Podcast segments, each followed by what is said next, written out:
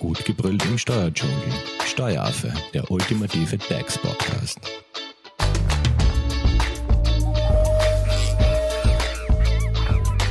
Hallo und herzlich willkommen beim Steueraffen. Wir bleiben beim Thema Elektroauto im Steuerrecht. Da gibt's ja eigentlich eine sehr große Komplexität in Sachen Einkommensteuer und Umsatzsteuer.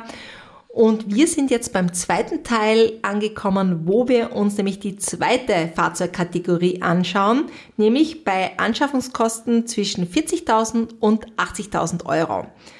Zu Gast im Studio ist Sonja Leibetz-Eder. Sie ist Bilanziererin bei der Hofleitinger Steuerberatung. Hallo Sonja. Hallo.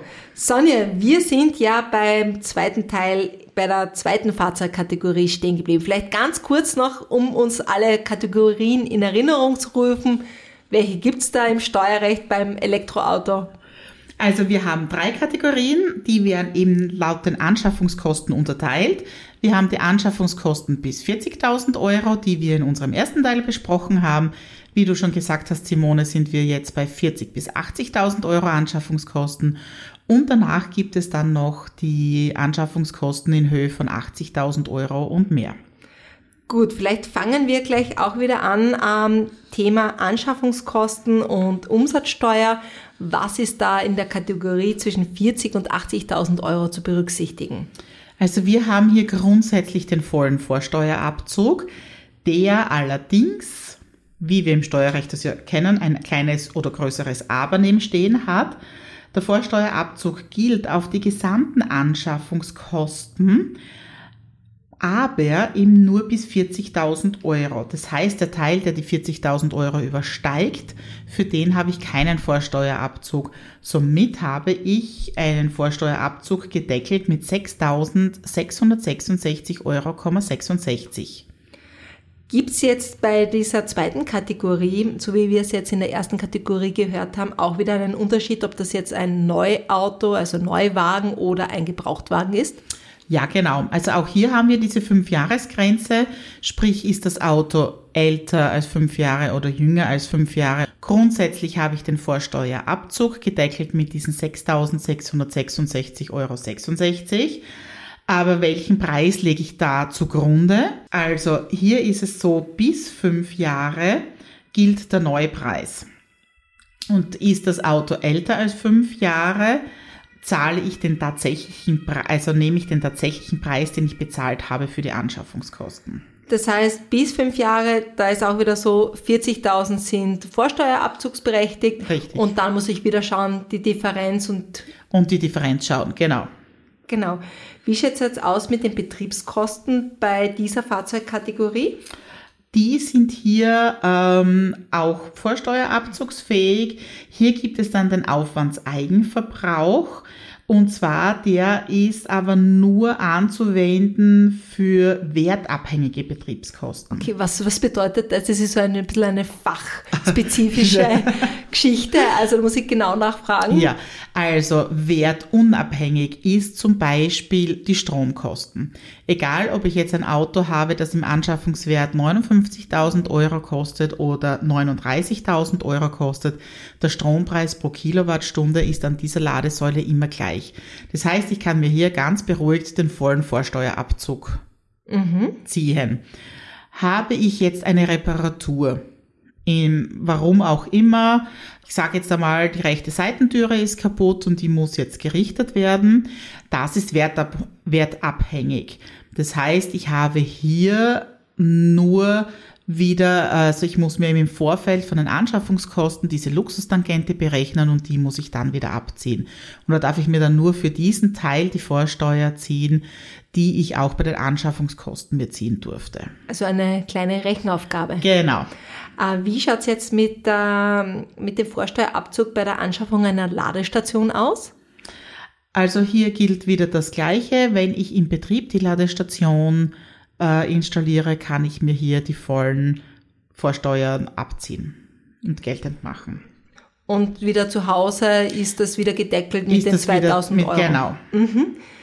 Wenn ich jetzt das Auto verkaufen möchte, wieder Pflicht oder nicht? Ja, und hier bitte ist dann das gesamte äh, Geld, also das gesamte äh, entgeltsteuerpflichtig. Das heißt, jetzt hier wird dann nicht aufgeteilt Mit den 40.000? mit den 40.000, sondern ähm, ich muss hier eine Ausgangsrechnung über den tatsächlichen Kauf Verkaufspreis stellen und auch hier über den gesamten Verkaufspreis die Steuer bezahlen. Äh, was ist, wenn ich jetzt das Auto noch nicht äh, komplett abgeschrieben habe mit acht Jahren, sondern ich sage, okay, nach dem dritten, dritten Jahr, ich will jetzt ein anderes Auto oder nach vier Jahren? Genau, also da kann ich mir die Vorsteuer, die ich mir ja nicht zur Gänze holen konnte bei dem Anschaffungswert, kann ich dann auf fünf Jahre fünfteln und kann mir für diese Jahre, für die das Auto noch nicht hatte, also wenn ich es jetzt nur für zwei Jahre hatte, kann ich mir drei Fünftel der Vorsteuer wieder zurückholen. Wie schaut es jetzt bei der Überlassung an einen Dienstnehmer aus? Wo liegen wir hier mit der UST? Ähm, hier haben wir eigentlich im Grundsatz wieder ja umsatzsteuerpflichtig, aber die Bemessungsgrundlage ist null. Somit habe ich auch hier keine Umsatzsteuer. Wie schaut es mit dem Privatanteil aus? UST-Pflicht bei Privatanteil? Ja, nein? Ja, ist wieder ganz normal wie auch bei den unter 40.000 Euro und es wird gekürzt um die Aufwendungen, für die kein Vorsteuerabzug möglich war. Du bist auf der Suche nach einem Steuerberater. Sonja, kommen wir zum Thema Luxustangente. Bei, einen, bei den Anschaffungskosten bis 40.000 Euro gab es ja keine Luxustangente. Wie schaut es jetzt aus bei den Anschaffungskosten zwischen 40.000 und 80.000 Euro? Das ist eigentlich das wirklich sehr komplizierte Thema. Hier muss ich nämlich wirklich rechnen. Es ist so, bis 40.000 Euro zahle ich keine Luxustangente. Das heißt, ich muss mir jetzt meinen Kaufpreis anschauen. Wie hoch ist der? Ist der zum Beispiel 59.000 Euro?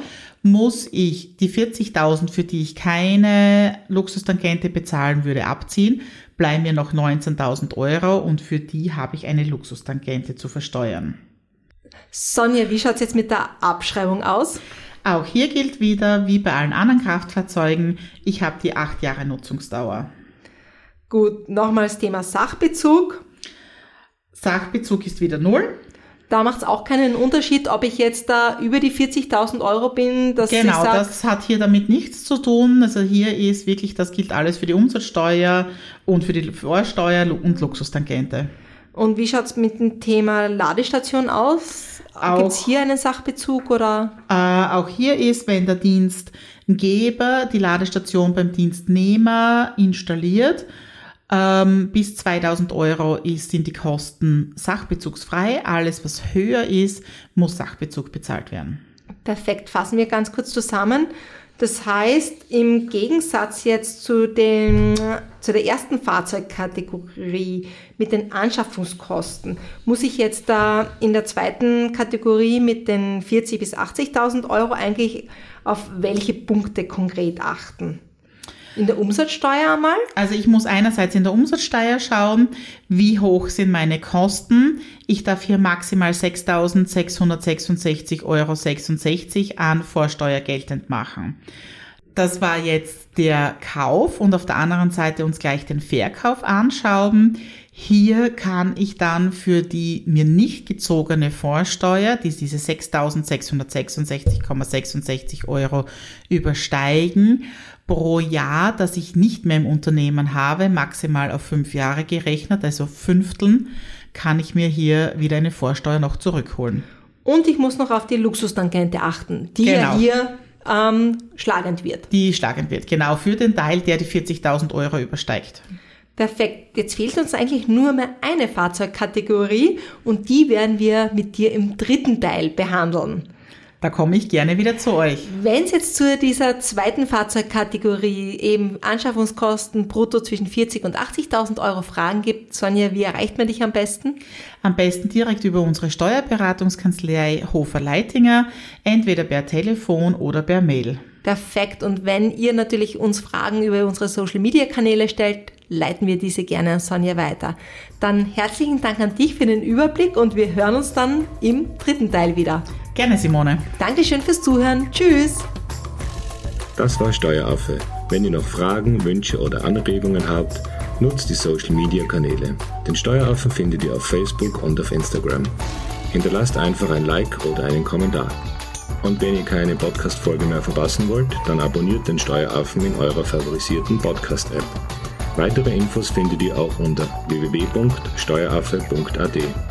Vielen Dank fürs Zuhören, bis zum nächsten Mal, wenn es wieder heißt, gut gebrüllt im Steuerdschungel.